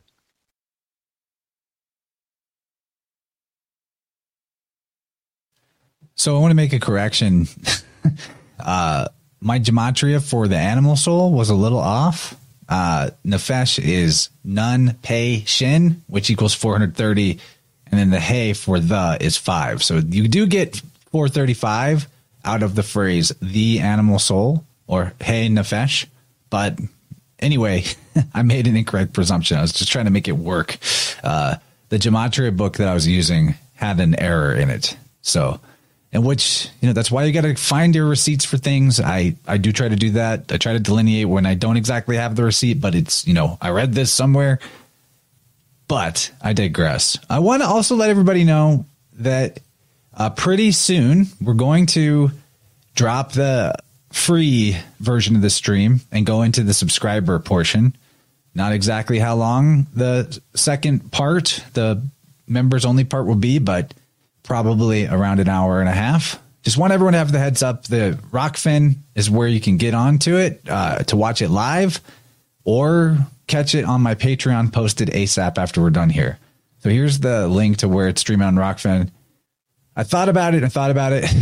I wanted to leave the whole thing free, but it's a, you know, I feel like I'm kind of robbing my loyal subscribers who support the show by replacing an InnerVerse show where they would get an exclusive second hour with a fully free Marvel show. And secondly, I actually put a lot more work into the Marvel shows than than most anything else I do just to put these slides together and to make all these connections. So if there's ever a reason to support your uh, your favorite podcast host by becoming a subscriber, then now would be the time. You can boogie over to the Rokfin link. It's in the live chat anytime you want and seamlessly pick up exactly where we're at over here on YouTube. So we will be, yeah, buddy. we will be uh, cutting that off. But I think it'll be good. I think it will wet people's whistle. You know, they might see an hour and a half long video and be more willing to try it out than four hours on in one video. Anyway, You know, I gotta tell you- I gotta tell you- aside. Yeah, you know, I got to say, your uh, your decision to do that is right in stride with the spirit of the Slick Dissident project right now. I just did some real deep dives on what magnanimity is all about, uh, uh, greatness of soul, great soulfulness, and uh, what Chance is choosing to do right now is actually an expression of great magnanimity. So I just want to honor you in the spirit of uh, of your choice. I will. I, it is painful to do it though, because uh, I'm. I'll miss the the convenience of the YouTube comment interface. Put them up, put them up on the screen. But you know, someday we'll we do Vibrants for free. You guys get a lot out of us, a lot. Okay, so continuing forward, the uh, the the castrated ball falls off and it lands on the time or the TVA logo, which is interesting. There's a symmetry there, a crack on the left side of Kang's face and the right side of his emblem, the logo. It could be a metaphor for the right side of the brain controlling the life, the left side of the body, and vice versa. That's my read on it. Also, notice the 12 segments, the zodiac of the circle around that emblem, that logo. That's pretty interesting too. But the other thing that I see out of this orange ball is our first hint at the tub subtext in this episode pointing to the concept of black holes, uh, which they are kind of referenced later in the episode, but so just look here, okay? On the right is this, or, this orange blurry circle. Looks like a sphincter. It's a, totally a butthole. This is allegedly the first direct radio image of a theoretical black hole said to be at the core of Messier Object 87. Uh, guess where that is? That's in Virgo. So this black hole is the hole of the Virgin. It's the Virgin. It's the Virgin's uh, hole. I mean, everything NASA does is overtly sexual in its symbolism. It really is. Go ahead, Gabe. Oh my gosh, I'm tripping on how synchromystical it is that you went from this is a 12 segmented thing to here's an object Messier 87. That is a trip uh, for the Slick Dissident followers. Uh, the the two Hornavian groups. One is uh, the divide between the one and the two, and the other divide is between the eight and the seven. And so, for you, in two sentences, to hail to the one to the two and the eight to the seven, uh, that's uh, that's Enneagram uh, sync, hardcore, alarms and bells and all that. So yeah, that's cr- really cool that there's a 12 on the ground. Of course, because the 12th uh, triangular number 78. Am I triangular? Yeah. 12th triangular number is 78. So that's uh, sacred geometry that is true to the Enneagram. That was pretty sweet. That just happened. In, the chat, I had the question: How many? How much do you need in tips to keep this full episode free? I will answer that question. That if I am astounded by the generosity of a bunch of sudden super chats, I may keep it free. I'm not going to put a number on it though. I don't like to limit my myself. but surprised me with the huge amount of generosity because so far the only people that have super chatted for this great work so far are people watching on Rokfin who already pay me monthly. So, you know, be, I- it is what it is. Uh, 10% of the Magnanimity, audience my man. carries 100% of the support. That's just always how it is. If you're a free barnacle, I love you, but it's not, I don't feel the reciprocity. So I feel like I'm just loving you and you're just enjoying my beautiful face and deep voice. Gabe gets it. But okay, back to the butthole of uh, Virgo. I mean, sphincter or yoni or whatever this black hole is. We, I mean, I I said it was 2016. I was wrong. This image of the allegedly the first image of a black hole, that's from 2019. is when they gave us that. It was more recent. So one of the things about the black hole is the idea of the event horizon, which is the point, the theoretical point that you cross on the near the theoretical object in the theoretical outer space, where is the point of no return, and after that you're falling in. That's the spooky story they tell us about it. So the event horizon, that's like the most important thing about the black hole. The event horizon, the point, it's just another way of saying the point of no return. So they give us this alleged image of a black hole in 2019 before we crossed the event horizon of 2020. I mean, obviously, right? Obviously, there's like symbolism in that too. You got to be aware it, though man. that. Oh, go ahead. I gotta say it. You just hit the only Hornavian group you hadn't said yet. I did. Yet you went into the only Hornavian group you haven't said. Two one is the bottom of the of the enneagram. Two one and nine is the top. So you just said like 12 and then you said 87 and now you're seven saying 219 you just listed the you just said an angelic in invocation. You just invoked michael gabriel raphael and uriel numerologically. I feel like we're doing the work for them to cast these spells in a more concise manner. Well i'm not trying to cast any spells. I'm trying to dispel the spells but if there was a spell here black holes. Same is a huge black hole is a huge spell. It's a huge spell. It's a huge like spell. T- they're think, basically telling you that like I, eventually the sun is going to collapse upon itself and its own weight, its own density will be so deeply compacted uh, into such a small space that it will just suck everything in and not even a light can escape. And, and that's the ultimate fate of everything in the universe. And then they kind of yeah, weave that into the the Big Bang and essentially imply that the Big Bang was a black hole that exploded, or like a white hole that you know it is a black hole that then inverted itself and all blew out. Yeah. But just keep in mind, everybody, just like the Big Bang and other scientific theories that have been as, uh, accepted as some kind of cosmological truth by the mainstream these things all derive from mystical ideas. The Big Bang is the egg of Brahm or Phanes. the black hole was introduced as an idea by a clergyman named John Michell in 1784, just like a clergyman gave us the Big Bang and et cetera, et cetera. Like it's always this, everything that is accepted as scientific dogma is the mystery school tradition put into the packaging of materialism but yep. it's the same. Yeah, buddy. Okay, uh, so one of my most embarrassing uh, realizations live on my channel was that Stephen Hawking is the freaking chariot card. Stephen Hawking is a living chariot card. In the width and depth of those words, I'm still absorbing myself. But it's uh, I call him uh, Seven Hawk King. And now look at the Thoth deck chariot card. It's number seven. There's a bunch of hawks. There's a king and a throne. He's in a wheelchair. The, the chariot card in the Enneagram is the Epicure. It's Socrates, and Socrates is the mystagogue of science.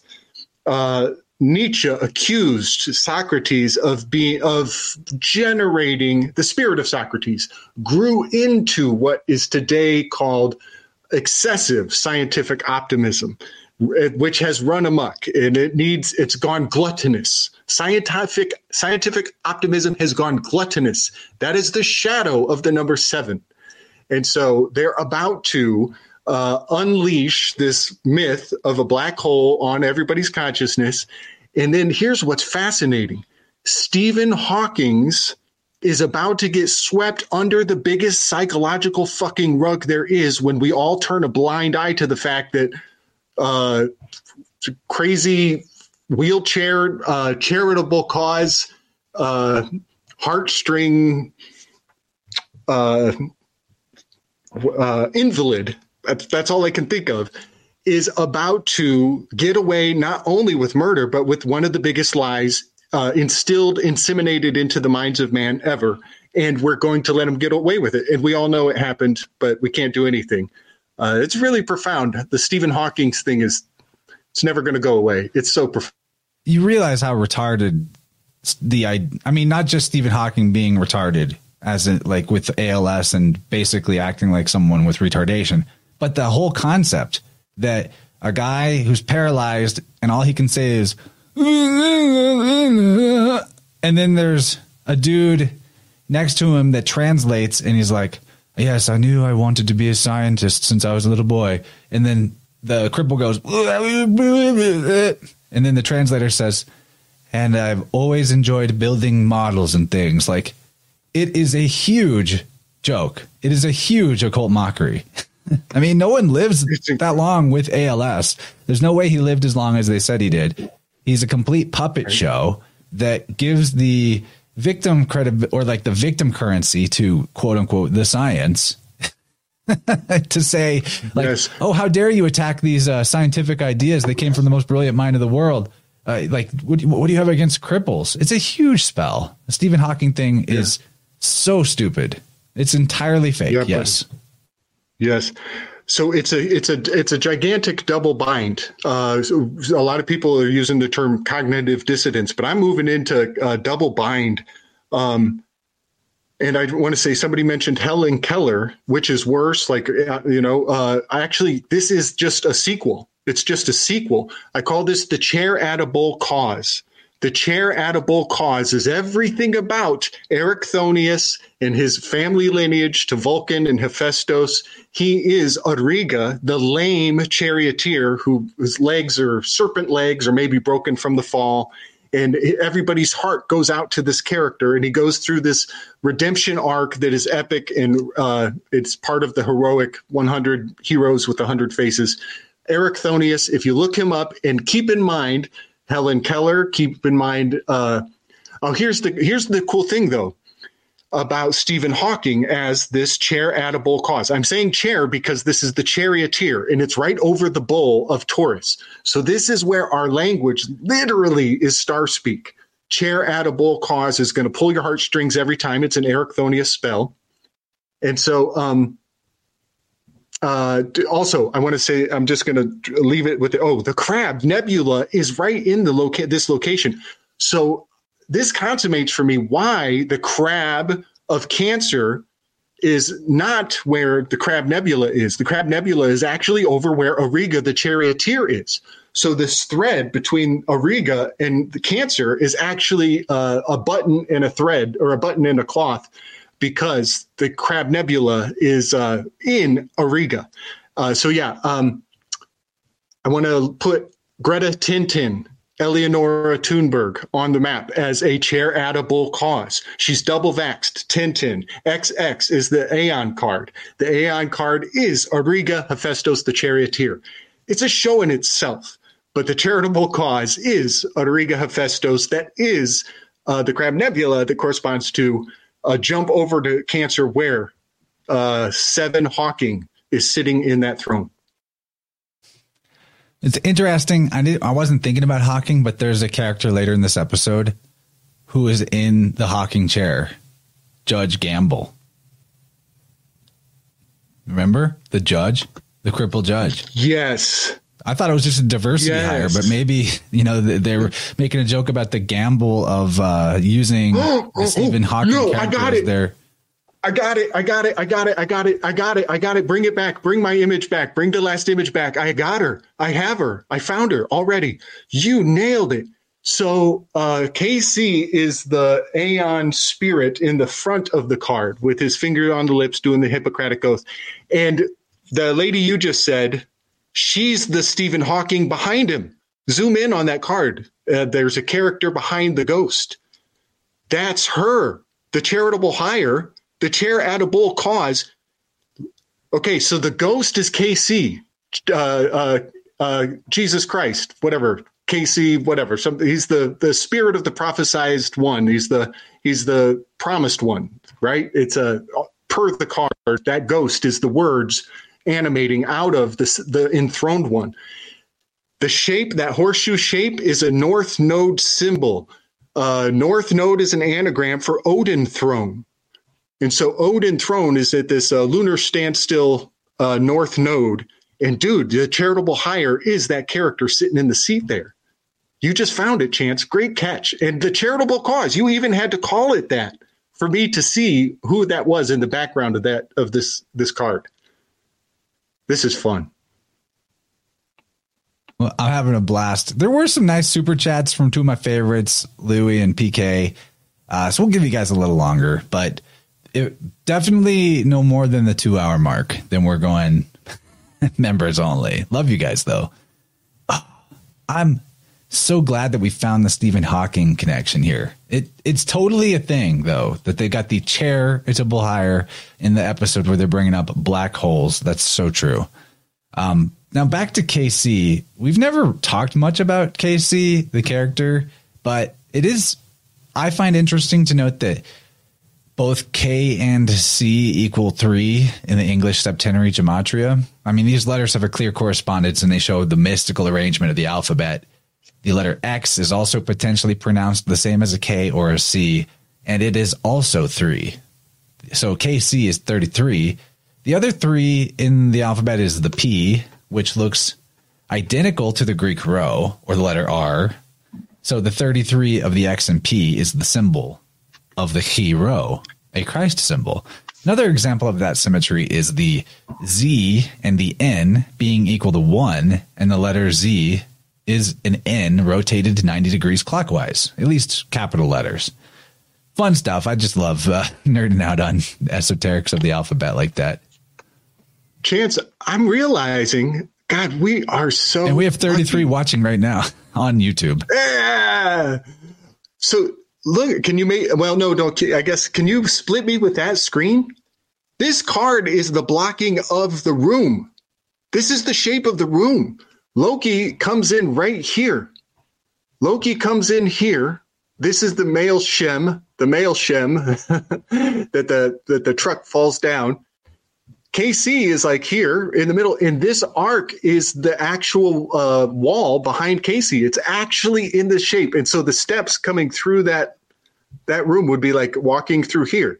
And Casey is right in this location. It's literally this is the shape of that room. That room is the Aeon card, Chance. It's the room where they monitor the time from. So it makes sense that the shape of that room would be the Aeon card. That's great. What a trip. And now and now the scar on the floor corresponds both with this ink stain and Casey's pocket, which is a downfell hymn, which is a placental uh, nod. His pocket is a downfell hymn. That's a placental uh, the weavers of fates, uh, keeping track of your potentials.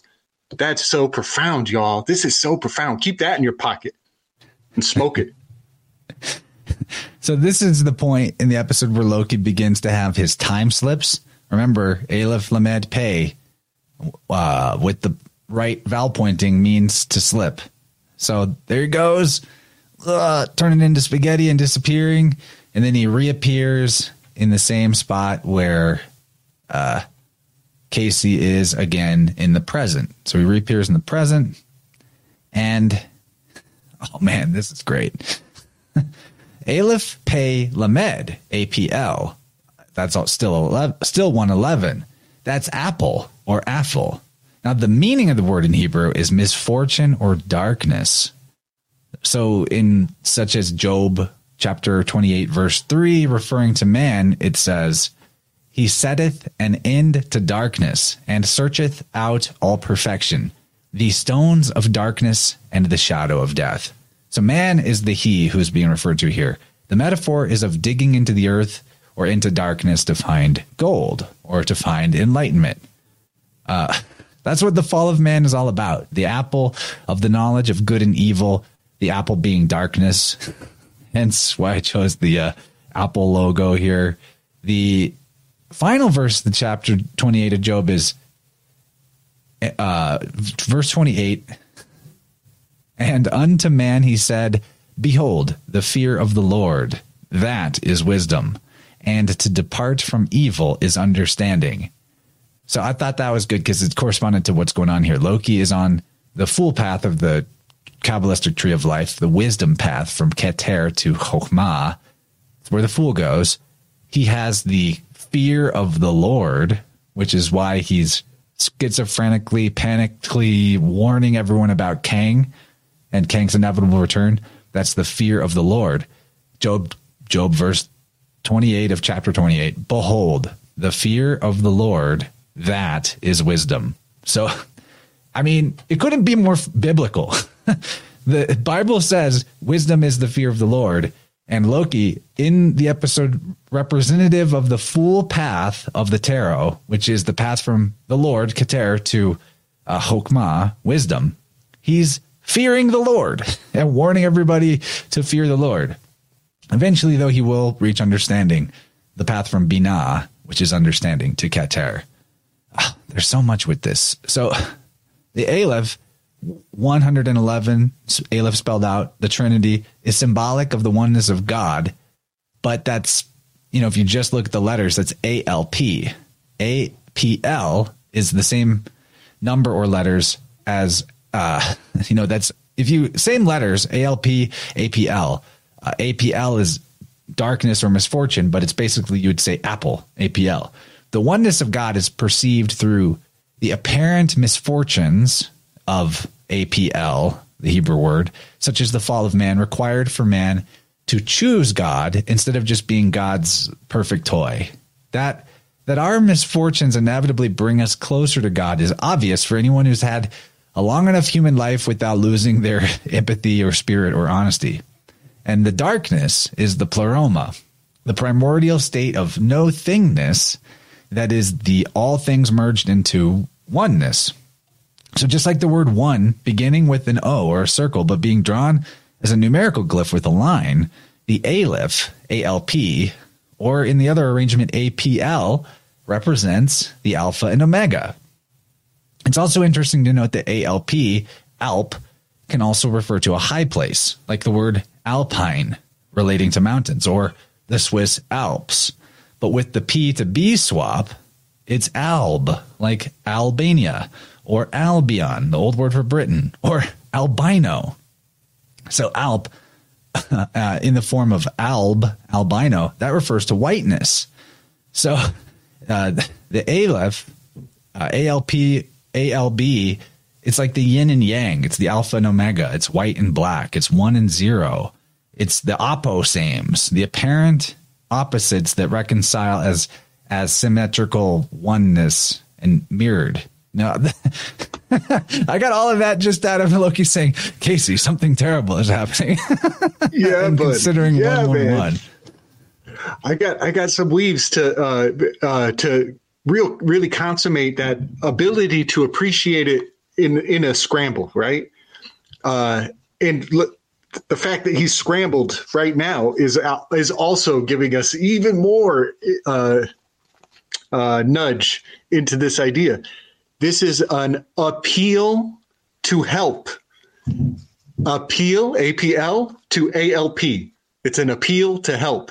And I love that you pointed out that you got to go to a high place to do it, that you go to the Alps, you go, and then um, the fact, uh, English, when, uh, when common law allowed English to uh, come into the courts uh, because it was all French up until that point, English was literally uh, labeled as the language of the pleading. And here's the uh, PLE, the pleading, but they mean it in an aspect of like the sheep or the herd, you know, the uh, from the flock, from those who are of the flock. Um, but there's something a oh, little with the bit P and the B switch, the pleading is bleeding. from the French that's it. That's it. The pleating is bleeding, and we know that they're looshing us. You know, so there is the blood loosh aspect to it. I mean, like bleat, too. like a uh, sheep yeah, bleats. remember, yes, yep, and that's a bellwether, right? The bellwether is the bull, the lead bull who's castrated, who tells everybody where to go, and everybody's if they're following a bellwether, they're uh, they're obsessed, they're focused on his castration scar, which is the mark that we just talked about. So here's the bellwether and the pleading and the bleeding. Look, that's a that's a pleated stain on the pleat of his pocket. So the appeal for help is a bleeding of the bellwether, which is a castrated bull, and everybody else is just staring at their junk or their lack thereof. I love so that we, word bellwether. So we also have the uh, God of the Abyss, Apollyon, that has that APL to it as well. That's there for anybody that's watching, but if you're just listening, you wouldn't see that image that I got up there. Okay, so okay, what's my next note? Loki notices next the crack in the floor and he asks Casey about how long it's been there, which is how he realizes that he's been in the past or the fool path. And also, whatever future time this is, uh, I think the future time is the hanged man part of the Tree of Life paths. Loki asks where Mobius and B15 are. And then when Casey turns his back to him, Loki disappears again. Poof.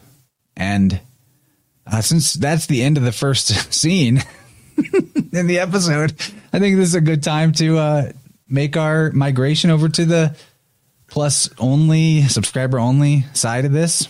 So thanks everybody for being here. Gabe, you you uh you can hit them up for donations too, please. Oh yeah, yeah, yeah. Uh, Slick Dissident. I got some cash apps down in my uh, in my uh, description boxes uh, on Slick Dissident on YouTube.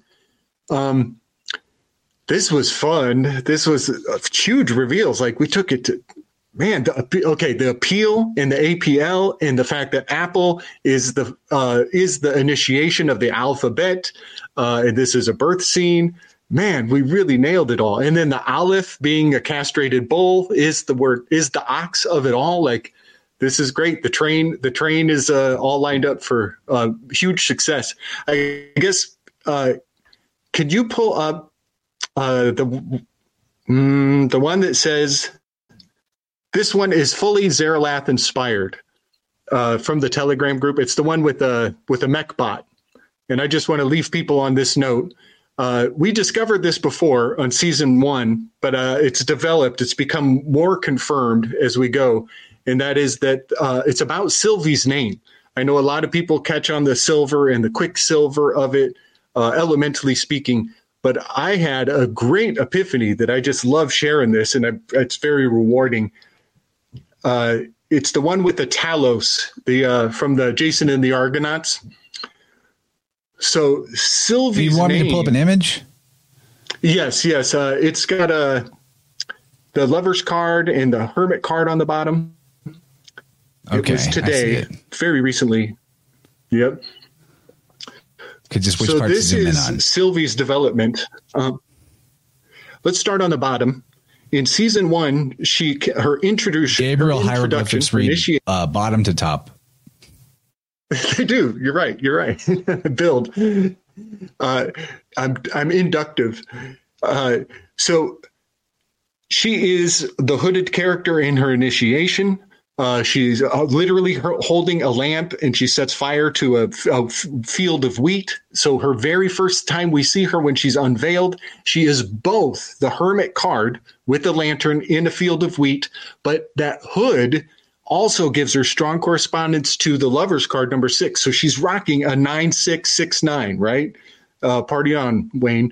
Uh, but this hooded figure, her hood, is the statue of Giordano Bruno, who had the mind palaces, and that's going to be popping off now that we're talking about outer space and uh, uh parties of uh, of uh, amateur astronomers and acknowledging these celestial events.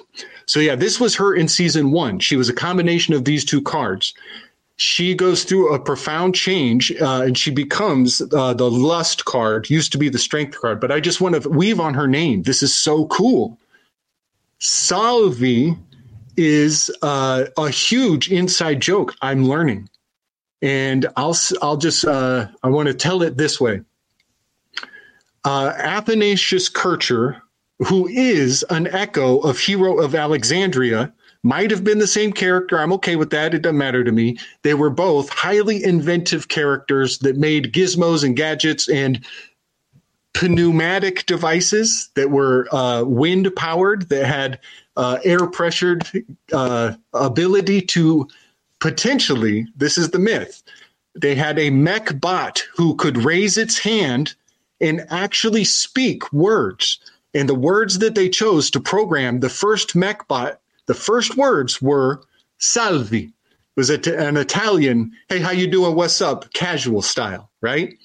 That was the first words that a mechbot spoke, and it would sp- send people into a psychological spin. This is the initiation into the uncanny valley, and they've been handing this torch throughout time with so much consistency. It's beautiful and scary. Um, so Salvi and all incarnations of that sound and all derivatives and linguistical cousins are encapsulated in this woman's name. And it is a hail back to the first mechbot uh, made by Athanasius Kircher. Uh, and so, uh, can you so can you roll up a little more? The in in the You're Jason serious that Kircher Kircher made a golem? Really? I thought he was just a like mech- an, it's an a- author. it's a it's a machine. He made a uh, yeah, it, it's a machine. He made a bunch of machines. He was a, a innovator of uh, tech, and so he would have a box, and you didn't know what was in the box, but the thing on top could move and do tricks, and and he was. Uh, bringing it in big time and uh, the knights of malta were are built on the empire uh, from all of that that time period uh, but if you move know up a little automatons. That is crazy. yeah, yeah. He's. I think he's hero of Alexandria. They just, uh, yeah, they just uh, wash, rinse, repeat. But if you roll up a little, the Jason and the Argonauts mech bot, covertly under everybody's nose, it had the Athanasius Kircher altar. It needs that box underneath it. People overlook the altar, and that altar has to do with being stationary. One part is stationary. That's where the magic is. The part that's moving, that's the hand you're supposed to look at. The real secret is in the hand you're not looking at. And so the altar that it is based upon is really where the magic is happening. While you're watching the machine move, the gimmick is actually in the box underneath it. So this is the ma- the magician's trick that uh, uh, that is passed on for uh, in many ways. So some of these images I've actually captured from the series, and you're going to hear me talking about the altar. You're going to hear me talking about change. Uh, I think this is basically a command switch, uh, uh, psychic command switch. Uh, and so remember what is on the Baphomet's hand. Written on its hand is Salve, Salve. And what did the mechbot that was protecting that city? What did it do when a boat would come that it didn't want to get too close? It would throw an opening salvo. It would throw a salvo across the bow. And so a shot across the bow is a hey, how you doing? Check yourself, watch your toes there, buddy. And so Sylvie's name has an amazing amount of history, meaning, and implication behind it. It is the biggest inside joke in the world. And you could weave this into Roko's basilisk. You could say that her name is Roko's basilisk for those who knew what that was and was carrying that torch all the way back from Hero of Alexandria. The Salvi might be those who know about Roko's basilisk and bringing AI into its incarnation today. That might be the true intention behind her name. And then last part, uh, I've discovered that Iceberg Slim was triggering a lust card, a thelemic lust card spell on the masses. This is a whole nother research thing. Iceberg Slim was a pimp. He was a brilliant genius. We could all learn so much from him. Uh, and I've talked about him on my channel before. But that lust card is what uh, Sylvie is moving into. And this lust card, uh, in the context of artificial intelligence, Roko's basilisk and sex bots, the inside joke is huge, and the industry for it is alarming. And so, uh, wake up call. This is your opening salvo. This is your heads up, y'all.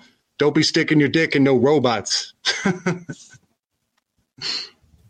Well, that's advice, timeless advice right there. what a what a closer to the first half. So we're hopping over to the Rokfin only and Patreon only side. Five bucks a month to join on Patreon. You'll get the full stream uploaded once we're done. Or join Rokfin, get access to that entire network of awesome premium content, support creators, independent creators who uh, might get censored in other places. And we appreciate I got- it. I got one See more thing. I- okay. I got one more thing. The mechbot Talos, this this uh, this one from Jason and the Argonauts, it was melted down when it was destroyed. They melted it. It, it collapsed in the water. They had to uh, salvage it They had to go salvage the metal from the mechbot and turn that into the first coins ever. This is the birth of money. This is money grows on the tree of knowledge. This is TT, TRT all the way. And so the salvaging of the mechbot to turn it into the first monedos or the first talos is the origin of the word dollars. And so uh, the for the sex bot in the sex industry to be related to money, it has such consistency. It's brilliant. I can't right now with that. okay. That's that's that's a lot. All right, we're going over to the Rokfin side. Love you all. Thanks for being here tonight on YouTube. Peace.